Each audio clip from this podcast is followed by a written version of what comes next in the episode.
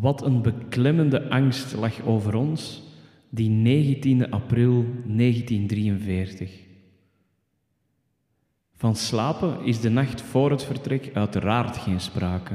Daarvoor is de onzekerheid over wat ons hier te wachten staat te groot. Wat wordt het nu? Wordt het beter? Werk misschien? Of wordt het nog erger dan hier? De twijfel knaagt. Stilaan rijst de dwanggedachte ontsnappen. Wij moeten ontsnappen. In de vorige aflevering vertelde ik al over Regine Kroschmal. Zij getuigde over de omstandigheden in de Dossijnkazerne, maar ik vertelde u ook dat zij een van de belangrijkste getuigenissen schreef over het 20ste konvooi. Maar wie was die Regine Kroschmal nu eigenlijk? Wel. In een normale wereld had Regine Kroschmal een verloskundige kunnen zijn, maar ze was Joods. En we weten intussen wat er dan gebeurt. Ze kon haar studies tijdens de bezetting niet afwerken. En nog erger misschien, in 1940 werd haar broer, die een beperking had, vermoord door de nazi's. Die dag besliste ze niet te sterven zonder zich eerst stevig te verzetten. Ze weigerde zich als Joodse in te schrijven en een Jodenster te dragen. Ze engageerde zich binnen een aantal verzetsbewegingen, maar werd in januari 1943 opgepakt. Om haar verzetsvrienden niet te verraden, gaf ze dan maar toe dat ze Joods was. Op 20 januari werd ze naar het Gestapo hoofdkwartier gebracht in Brussel en ze werd ondervraagd. En wat gebeurt er op 20 januari tijdens haar ondervraging? Jean de Cely Longchamp schiet het gebouw aan diggelen. Zeven dagen later, op 27 januari 1943, werd ze naar de Dossin-kazerne gebracht. En daar ontmoet ze onder andere ook Eva Vastag.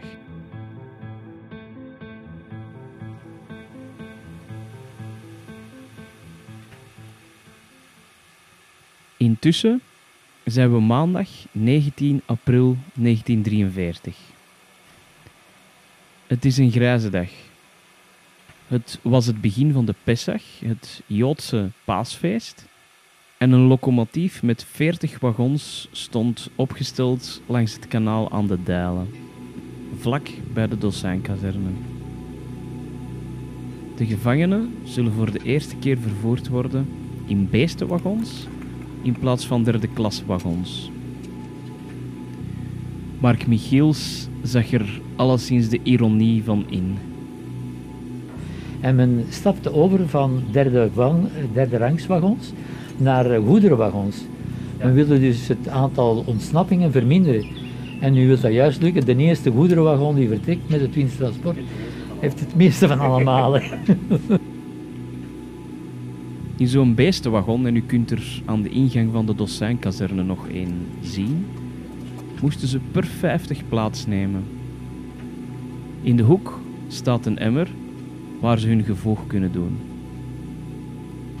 Er is geen mogelijkheid om zo'n volle emmer leeg te maken.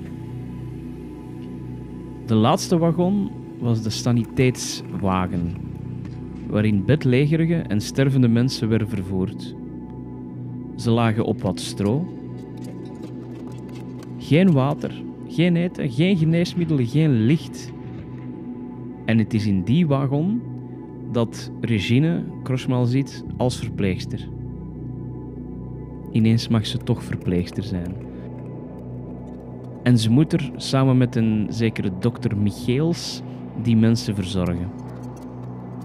Regine getuigt.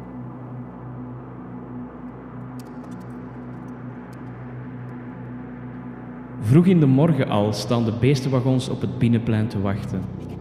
Als verpleegster word ik aangewezen voor de ziekenwagon, samen met een jonge dokter. De zieken zijn er al in ondergebracht. De meeste zijn bedlegerig en, en liggen dicht opeengepakt op wat stro op de plankenvloer. Geen water, geen eten, geen geneesmiddelen. Maar de internationale wetgeving is pro forma nageleefd. Er is medische begeleiding. Nog voor ik in de wagon stap, komt dokter Bach, een Duitse Jood, verantwoordelijk is voor de gezondheid van de gevangenen in de Dossijnkazerne, naast mij lopen en stopt mij tersluiks een lang mes in de hand. Ik kan het nog net in de plooi van mijn verpleegstersmantel wegmoffelen, terwijl hij me dwingend toefluistert: Zorg dat je hoe dan ook kan ontsnappen.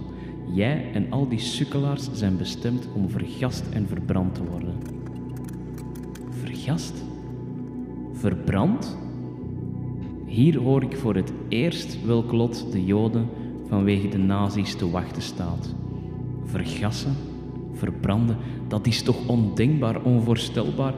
Ik ben dan ook vaster dan ooit besloten om een ontsnapping te wagen. En het gaat door. Een SS-man stopt een vlaggetje in de hand. Dat moet ik tussen de tralies van het raam doorsteken om ieder overlijden of iedere ontsnappingspoging te signaleren. Tussen sommige wagons staan SS-mannen opgesteld, handmitrailleur in aanslag. Het is nacht, maar toch klaar als overdag, want het is volle maan.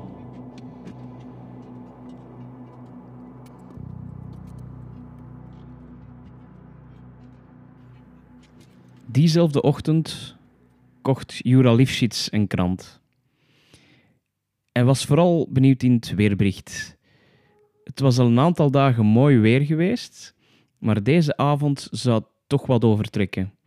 Hij had het liever anders gezien. Hij, Robert Mestriot en Jean-Franc Clement hebben afgesproken op het Meizerplein om zeven uur s'avonds. Van daaruit zullen ze, via de Leufse Steenweg, naar Bormeerbeek fietsen. Mestrio herinnert zich dat hij geen hap door zijn keel kreeg. Rond tien uur s'avonds komen de drie toe in Bortmeerbeek. Ze hadden geluk. Het had overdag dan misschien wat geregend, maar intussen was het opgeklaard. En zoals we al uit de getuigenis van Regine Kroschmal konden horen, er was een volle maan. Het is 19 april 1943. In het ghetto van Warschau vechten Joden tegen hun onderdrukkers in een ongeziene opstand. 1300 kilometer verder, in ons kleine België, vertrekt een trein. En die trein heeft een verhaal te vertellen. Ik stap vandaag in mijn auto en ik rijd het parcours af, op zoek naar het volledige verhaal. Of toch zo volledig mogelijk.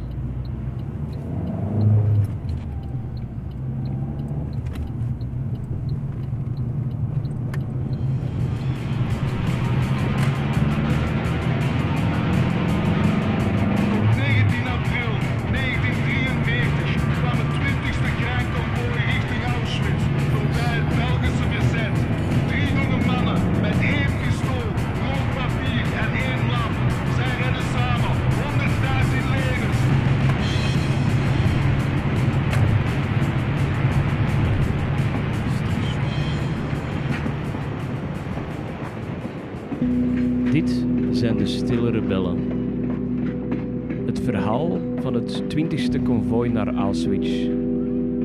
Een samenwerking tussen mezelf, Davy de Dekker, en de 8 mei-coalitie. Aflevering 4. De trein vertrekt, het verzet wacht. Het 20ste konvooi naar Auschwitz is vertrokken. En wie zit er nu aan boord? We weten intussen dat in die laatste saniteitswagon Regine Kroschmal zit. Maar ook Meijer Tabakman zit terug op de trein. Kent u hem nog? Hij was degene die al eens op de trein richting Auschwitz zat. Tijdens het 19e konvooi kon hij uit de trein springen. Het was Tabakman die waarschijnlijk zijn getuigenis neerschreef in Le Flambeau, waardoor Hertz Jospa en zijn kompanen het idee kregen het 20e konvooi, waar hij dus nu op zit, te stoppen. Daarnaast kon hij als gevangene in de Dossijnkazerne ook getuigen over zijn ontsnapping. Ook dat moet op zijn minst enorm inspirerend gewerkt hebben voor de ontsnappingspogingen die we op het 20e konvooi nog zullen terugvinden. Hoe groot is zijn kans om te ontsnappen op deze trein? Omdat hij al eens kon ontsnappen, was hij gedoemd om in een streng bewaakte wagon te zitten met andere Joden die eerder ontsnapt waren. Maar dan was er ook nog Eva Vastag. En die had het kunnen regelen dat iedereen gewoon kon zitten waar hij wou. Zou het hem deze keer nog eens lukken?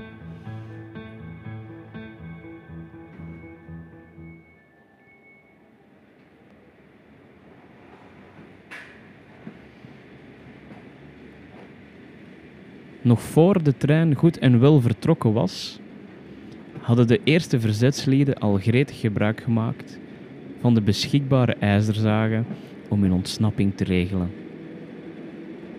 In andere wagons ging het iets meer gespannen aan toe. Mensen die overwogen te ontsnappen werden vaak verguisd door mensen die bang waren voor repercussies. En dat is niet abnormaal. Mensen hadden te horen gekregen dat elke wagon voltallig op zijn bestemming moest aankomen. Als dat niet zo was, riskeerden ze gefusilleerd te worden. Regine Kroschmaal, in de laatste wagon, besliste al snel om toch te ontsnappen. De arts, waarmee ze de laatste wagon bemande, wees haar op haar verantwoordelijkheid als medicus. Maar Kroschmaal zag er echt het nut niet van in. Deze mensen waren stervende. Er was niks om hen te helpen. En net voor Borgmeerbeek, we zijn eigenlijk nog niet goed vertrokken met die trein, springt Regine Kroschmaal uit de trein. Kort daarna hoort ze geweerschoten.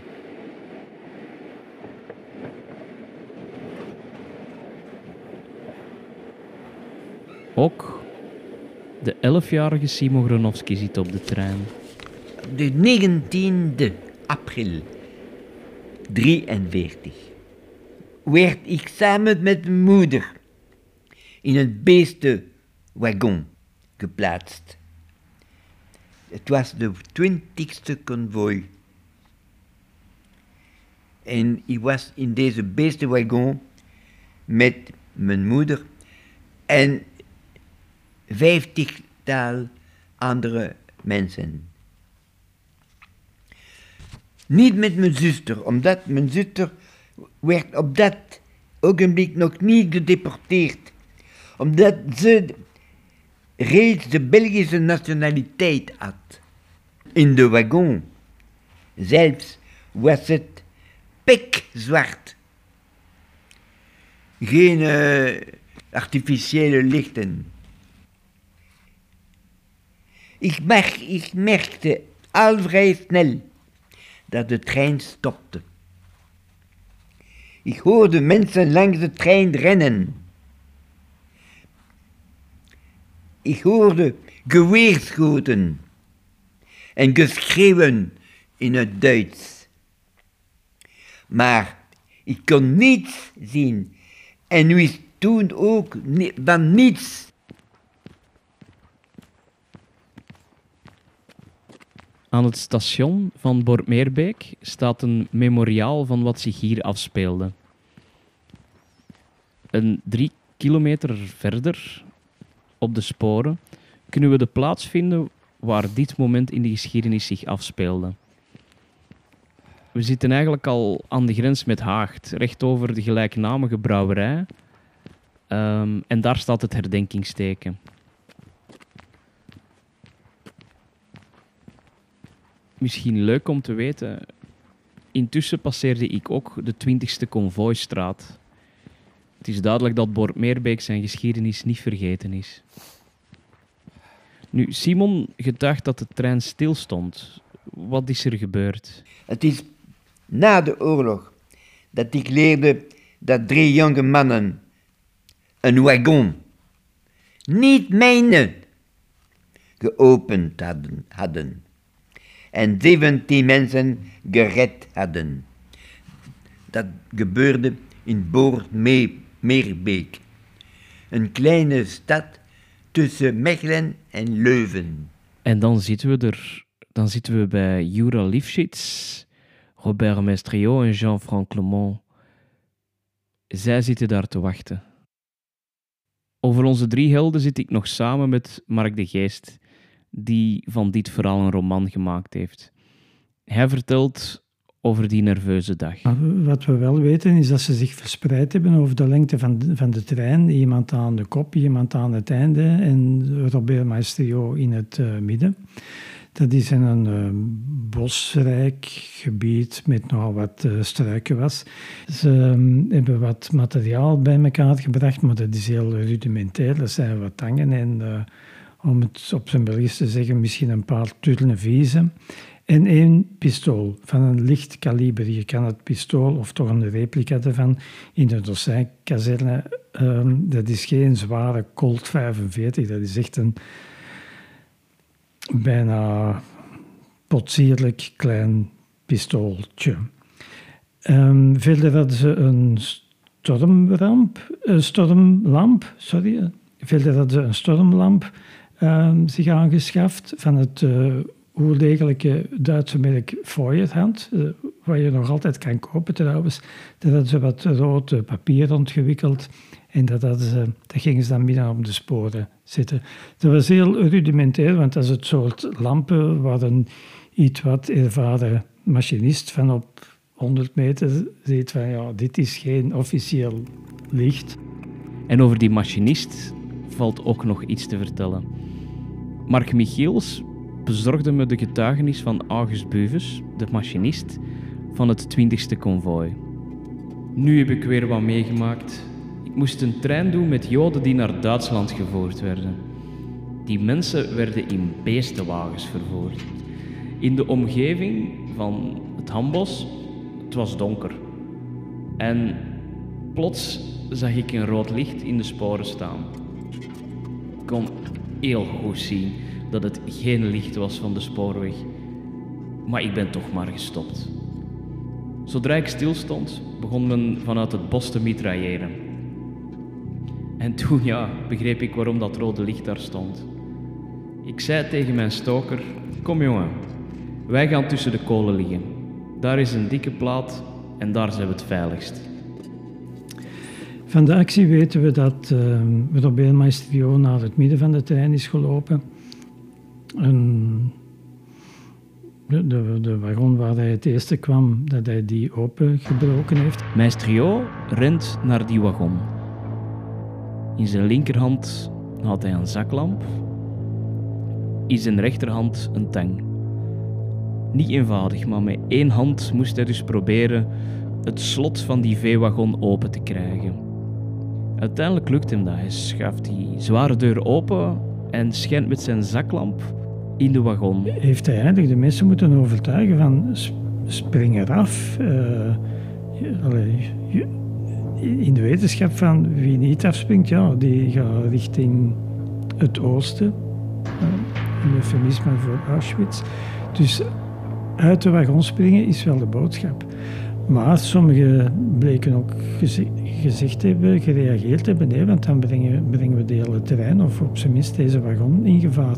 Het was natuurlijk ook nog een heel praktisch probleem. Zo'n zo'n bagagewagon die is een, bijna een meter boven, boven het spoor. En dat spoor dat gaat dan naar beneden op die talud. Dus die sprong, van, het is niet dat je van een, uh, een, krukje springt. Hè. Begint al een flinke hoogte te zijn, midden in de nacht. Uh, op een plaats waar je totaal niet weet waar je bent. Mensen die, een man die staat toe te roepen van spring er snel uit. Ja, ga je dat doen, ga je dat niet doen? Intussen kon je in de verte al geweerschoten horen. Maestrio probeerde nog te vergeefs een tweede wagon te openen, maar het was al te laat. Ja, er was uh, bewaking uh, op de trein. Um, leden van de Schutzpolizei, Schuppos, die zaten op de eerste wagon na de locomotief en ik dacht ook op, een van, de allerlaatste wagons. Ja. Van het moment dat die hebben gemerkt van die trein is hier gestopt en dat, was duidelijk niet de, en dat is duidelijk niet de bedoeling. En toen zijn er blijkbaar een aantal uh, manschappen uitgestapt. Zeker vooraan, dat is uh, Jura heeft een paar schoten gelost en dan is er teruggeschoten en dan was het waarschijnlijk heel snel duidelijk dat dat geen grootschalige overval was. En het beste wat ze konden doen was gewoon zorgen dat die een terrein terug uh, van start ging en dat ze, dat ze, dat ze opnieuw vertrokken. 17 mensen zouden dus uiteindelijk ontsnappen dankzij die zogezegd enorm naïeve verzetsdaad van onze drie jonge mannen. Het was Maestrio gelukt om een wagon open te krijgen, 17 mensen te overtuigen en hen 50 frank te geven voor hun rit naar huis. Toen de Schuppels begonnen te schieten, kon Jura Lifshitz met zijn mini-pistooltje hen even de illusie geven dat dit een strak georganiseerde verzetsdaad was. Alleen Jean-Franc Clement die was er niet in geslaagd om mensen te bevrijden. In een getuigenis aan zijn dochter vertelt hij hoe dat komt. Omwille van zijn positie, hij stond namelijk ja, vooral aan de achterste wagons, werd hij sneller geconfronteerd met iemand in uniform. Nog terwijl hij het slot aan het forceren was, hoorde hij in de verte al hende hoog en stond er iemand klaar met een geweer op hem gericht. Frank Clement is moeten vluchten door de struiken en uiteindelijk zou hij kunnen ontsnappen. Hij en Maestrio zullen samen naar huis fietsen. Jura zou pas veel later terug in Brussel arriveren. En dat is het verhaal dat misschien niet altijd de aandacht krijgt die het verdient, maar stilaan toch wereldwijd gekend is. Uniek voor West-Europa. Nergens anders gebeurd, alleen hier in België. Ik moet u iets bekennen. Toen ik aan deze podcast begon, was de bedoeling alleen het verhaal te vertellen over wat, hier nu, wat ik nu verteld heb, het verhaal in Bormeerbeek. Mark Michiels heeft mij al snel duidelijk gemaakt dat er zoveel meer is aan het verhaal dan dit. En eigenlijk weten we dat samen intussen. We hebben het verhaal van Jean de Célie Longchamp gehoord, het verhaal van het verzet in Dossin, enzovoort en zo verder. De verzetslieden op de trein. En dan rijdt die trein verder tot in Corbeil-Clos. En daar is nog iets. Aan het spoor in Corbeil-Clos staat een klein gedenkteken voor een jong meisje genaamd Eva Reesler. Ik ga je het traject, hè? Ja. Op dit traject, dat heeft lang geduurd. Het heeft te maken met de aanval ja. op het transport, waardoor de trein stilgestaan heeft. Maar tussendoor zijn er ook nog uh, oponthouden geweest. Er is ook een nieuwe, een, een nieuwe locomotief aangeschakeld en zo.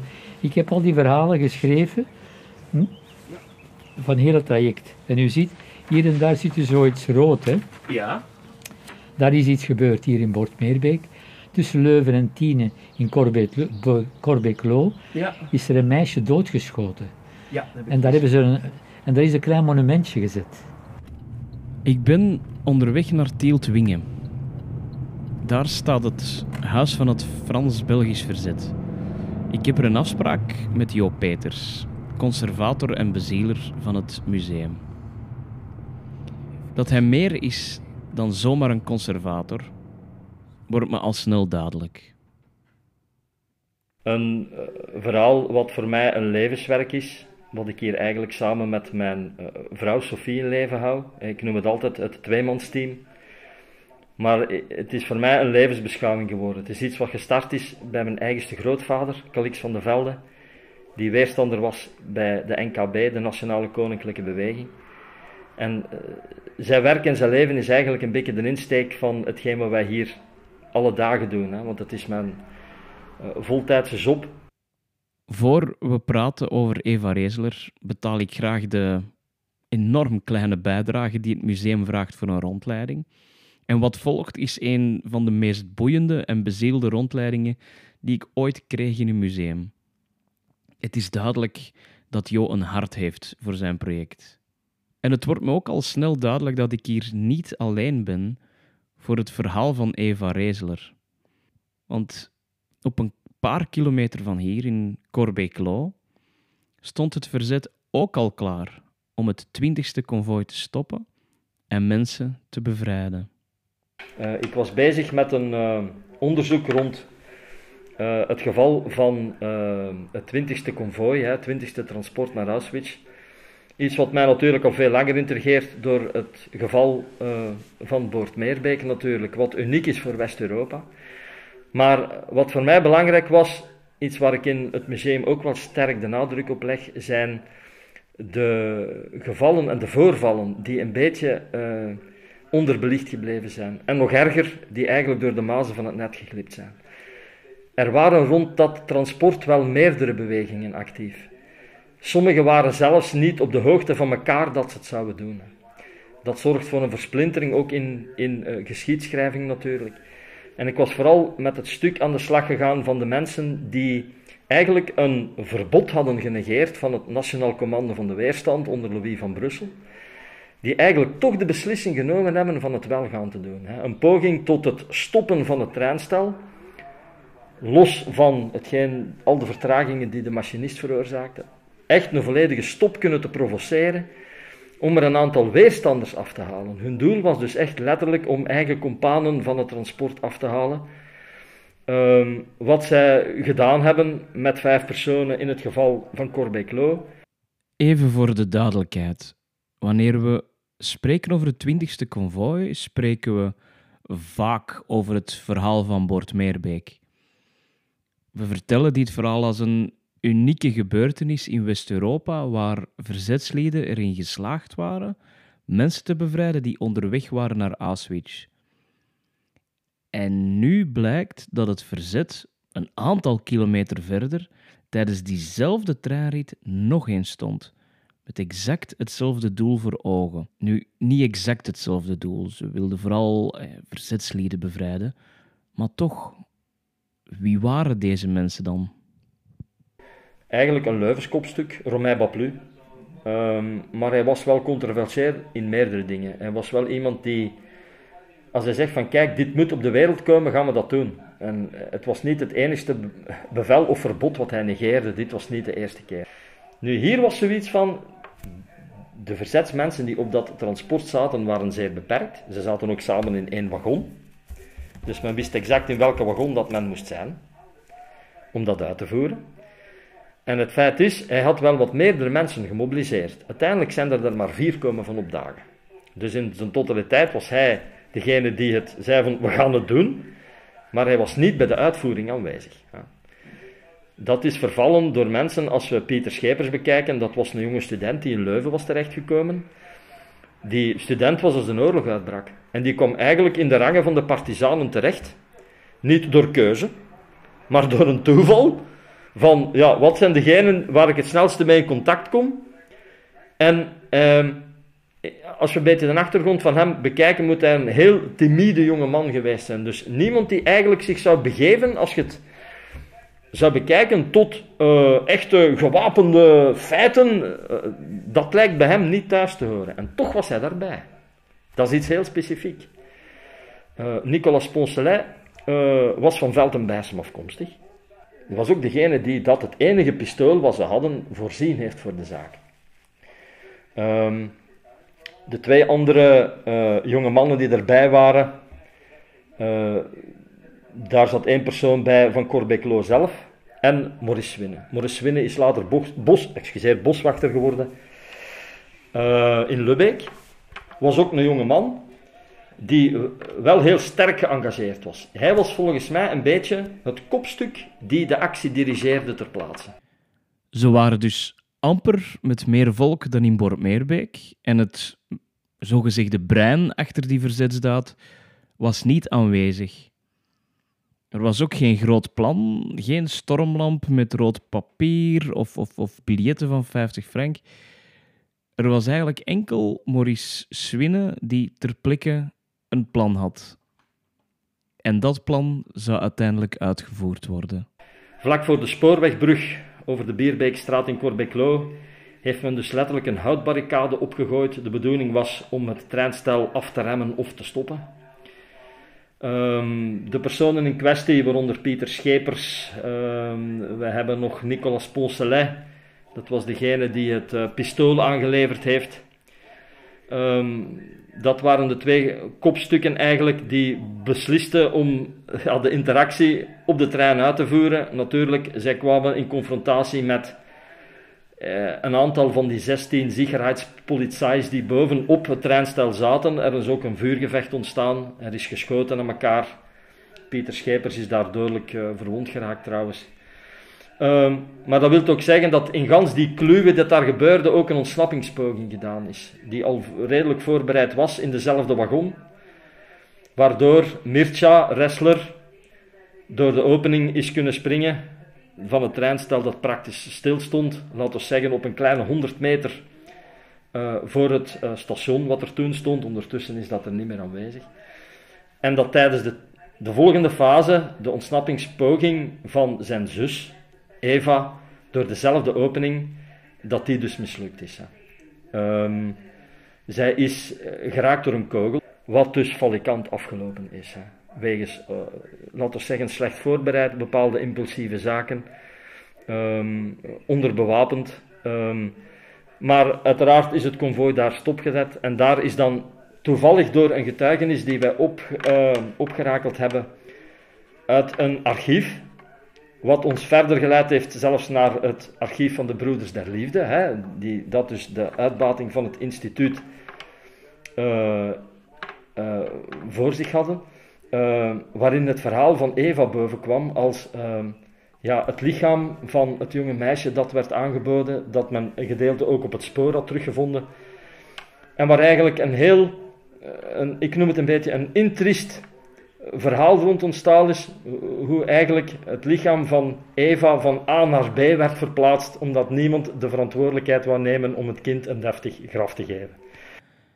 Jarenlang heeft men gedacht dat het dode lichaam van Eva Reesler meegereisd was naar Auschwitz, waar ze dan ergens een laatste rustplaats zou gekregen hebben. Maar Jo heeft dat dus kunnen weerleggen. Eva werd wel degelijk in België begraven, en daarvoor moest hij naar de Broeders van Liefde, meer bepaald naar de getuigenis van broeder Azarius. Broeder Azarius was uh, de kok. Een man die heel vroeg bezig was, natuurlijk met de voorbereidingen in de keuken. En op een bepaald moment komt er een van zijn medebroeders aangelopen dat hij twee mannen ontwaart. Die dragen een lichaam aan de buitenmuur van de boerderij. En zijn er naartoe gestapt en een van die mannen heeft gevraagd: Zijt jij een patriot? En die man heeft gezegd: Ja, ik ben vaderlandsgezind. En die heeft het lichaam aangeboden, het letterlijk over het muurtje gedragen en gezegd: van, Wij hebben hier een lichaam gevonden, kunt jij daarvoor zorgen? En dat was dus het lichaam van Eva zelf. Maar de twee mannen in kwestie, na ons onderzoek, bleken dus ook Joodse ontsnapten te zijn. Die waren al veel langer te voet onderweg. Mensen waren er vlak achter Roosbeek afgesprongen. Zij stapten richting Tiene. Een van hen was ook zwaar gewond, door van de trein af te springen, die dus blijkbaar niet volledig stil stond, maar in zijn val had hij verwondingen opgelopen. Die man vroeg ook, kunt jij mij verzorgen? Azarius heeft die man binnengehaald. Nu, om het verhaal rond te maken, het lichaam van Eva werd opgebaard in het dodenhuisje, wat dus voor de broeders bedoeld was. Een gebouw wat er heden ten dagen ook staat, is gelukkig uh, beschermd erfgoed, dus dat kan nooit verdwijnen, hoop ik. um, Maar het feit is van de twee overige Joodse mannen, uh, dat is nog een beetje een hiaat over hun identiteit. Uh, hij beschreef wel dat er in het Jiddisch tegen elkaar gesproken werd, waaruit hij kon duidelijk maken dat er twee Joodse mannen waren. Maar uh, beide van hen zijn dus in handen van de Sicherheidsdienst gevallen. Wij moeten dat eerlijk durven stellen, en men heeft dat ook vanuit het archief bevestigd, dat er een verklikkingsplicht was. We gaan het zo noemen werden er Joodse patiënten aangeboden in het instituut, waren zij verplicht om die over te dragen aan Gestapo of aangelanden. Het lichaam zelf lag dus in het dodenhuisje. De overste heeft gevraagd, wat moet ik met dat lichaam doen? De desbetreffende assessor die aanwezig was, heeft gezegd: trek er uw plan mee om het vrij te vertalen, begraaf het op uw kerkhof. En men heeft dat gedaan.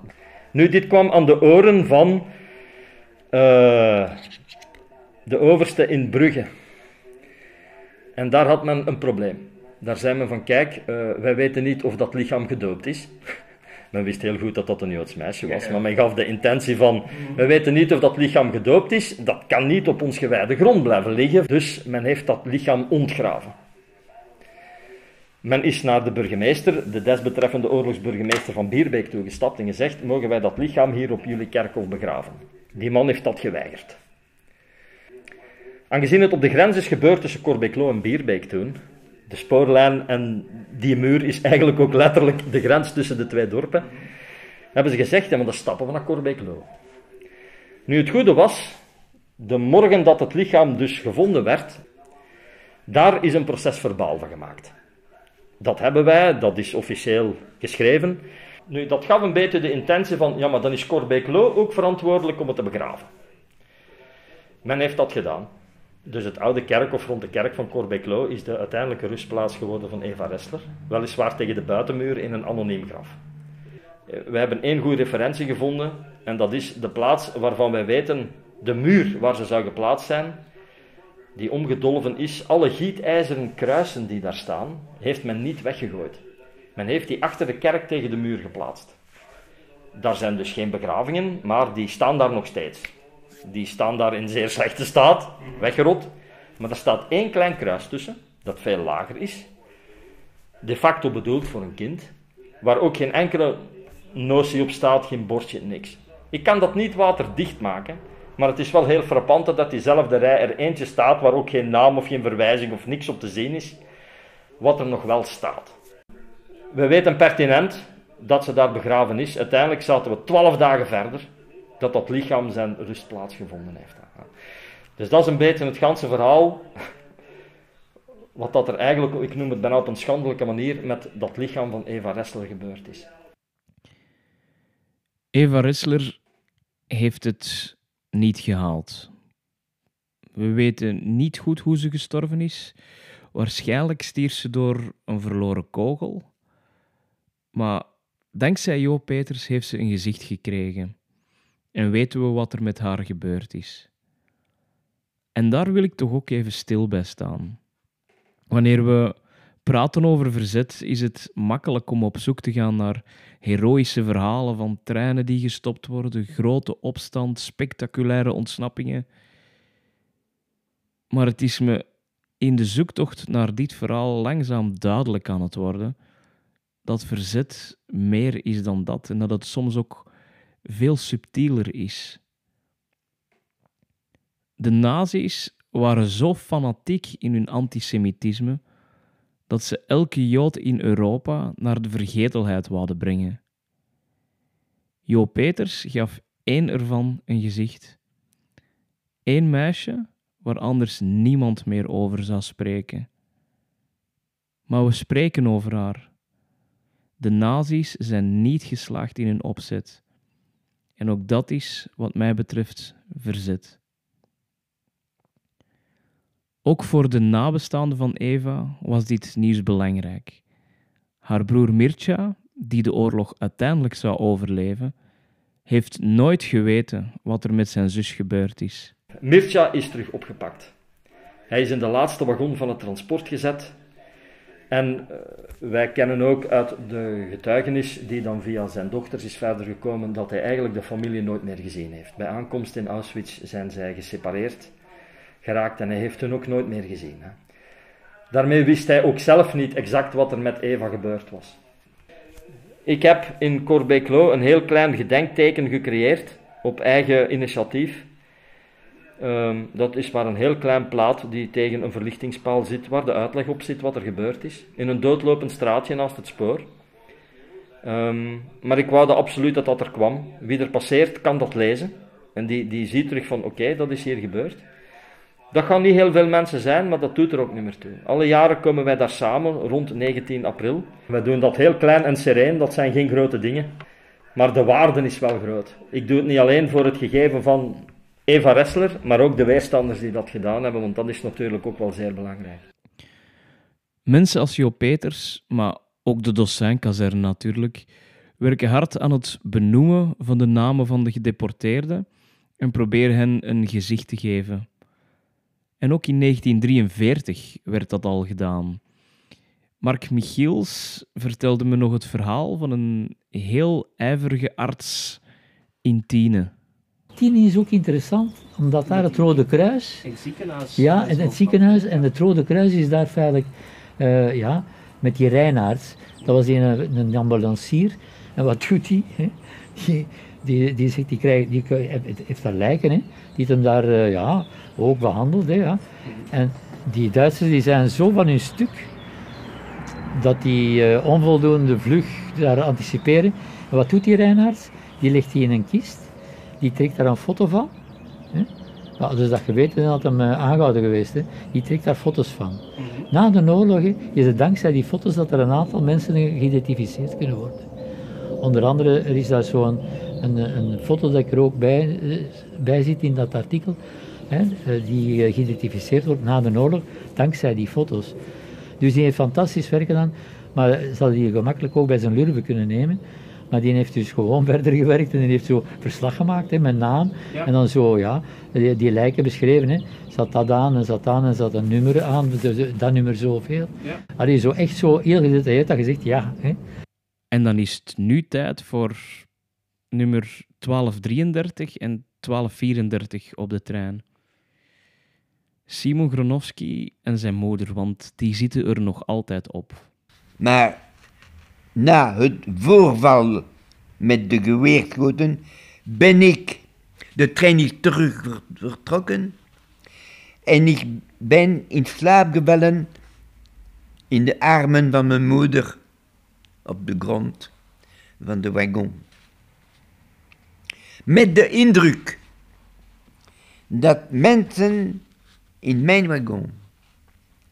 Dus gedeporteerde mens, mannen als mij. Aangemoedigd door het lawaai van de aanval, probeerden een, de schuifdeur te openen van binnen, binnenkant.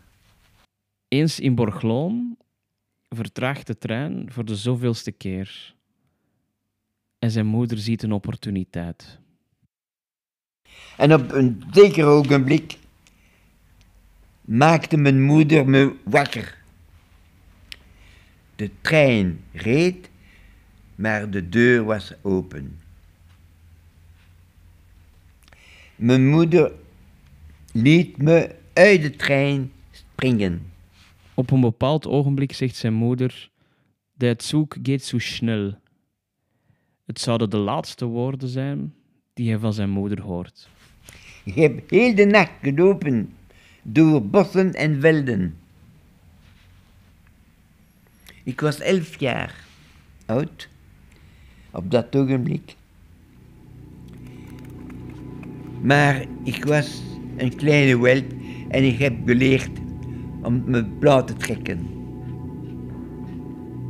En ik wist dat ik mag ik mocht aan niemand zeggen van waar ik kom.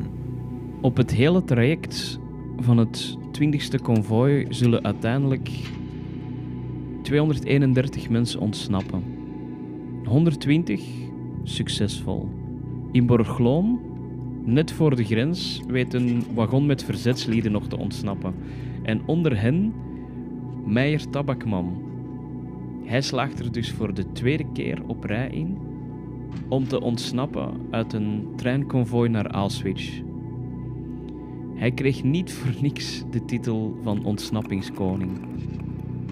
Maar eens in Borgloon komen we dicht bij de Duitse grens en ontsnappen wordt bijna onmogelijk.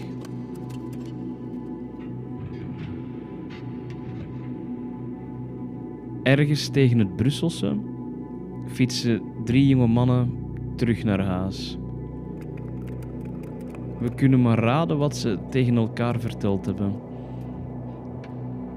We weten van Robert Mestriot dat Jean-Franc Lemon zich meermaals excuseerde omdat hij niet meer had kunnen doen. Regine Kroschmal is gevlucht. Meijer Tabakman is gevlucht. Simon Gronowski holt onophoudelijk door het bos. Hoe zal het met hen aflopen? Volgende keer in Stille Rebellen.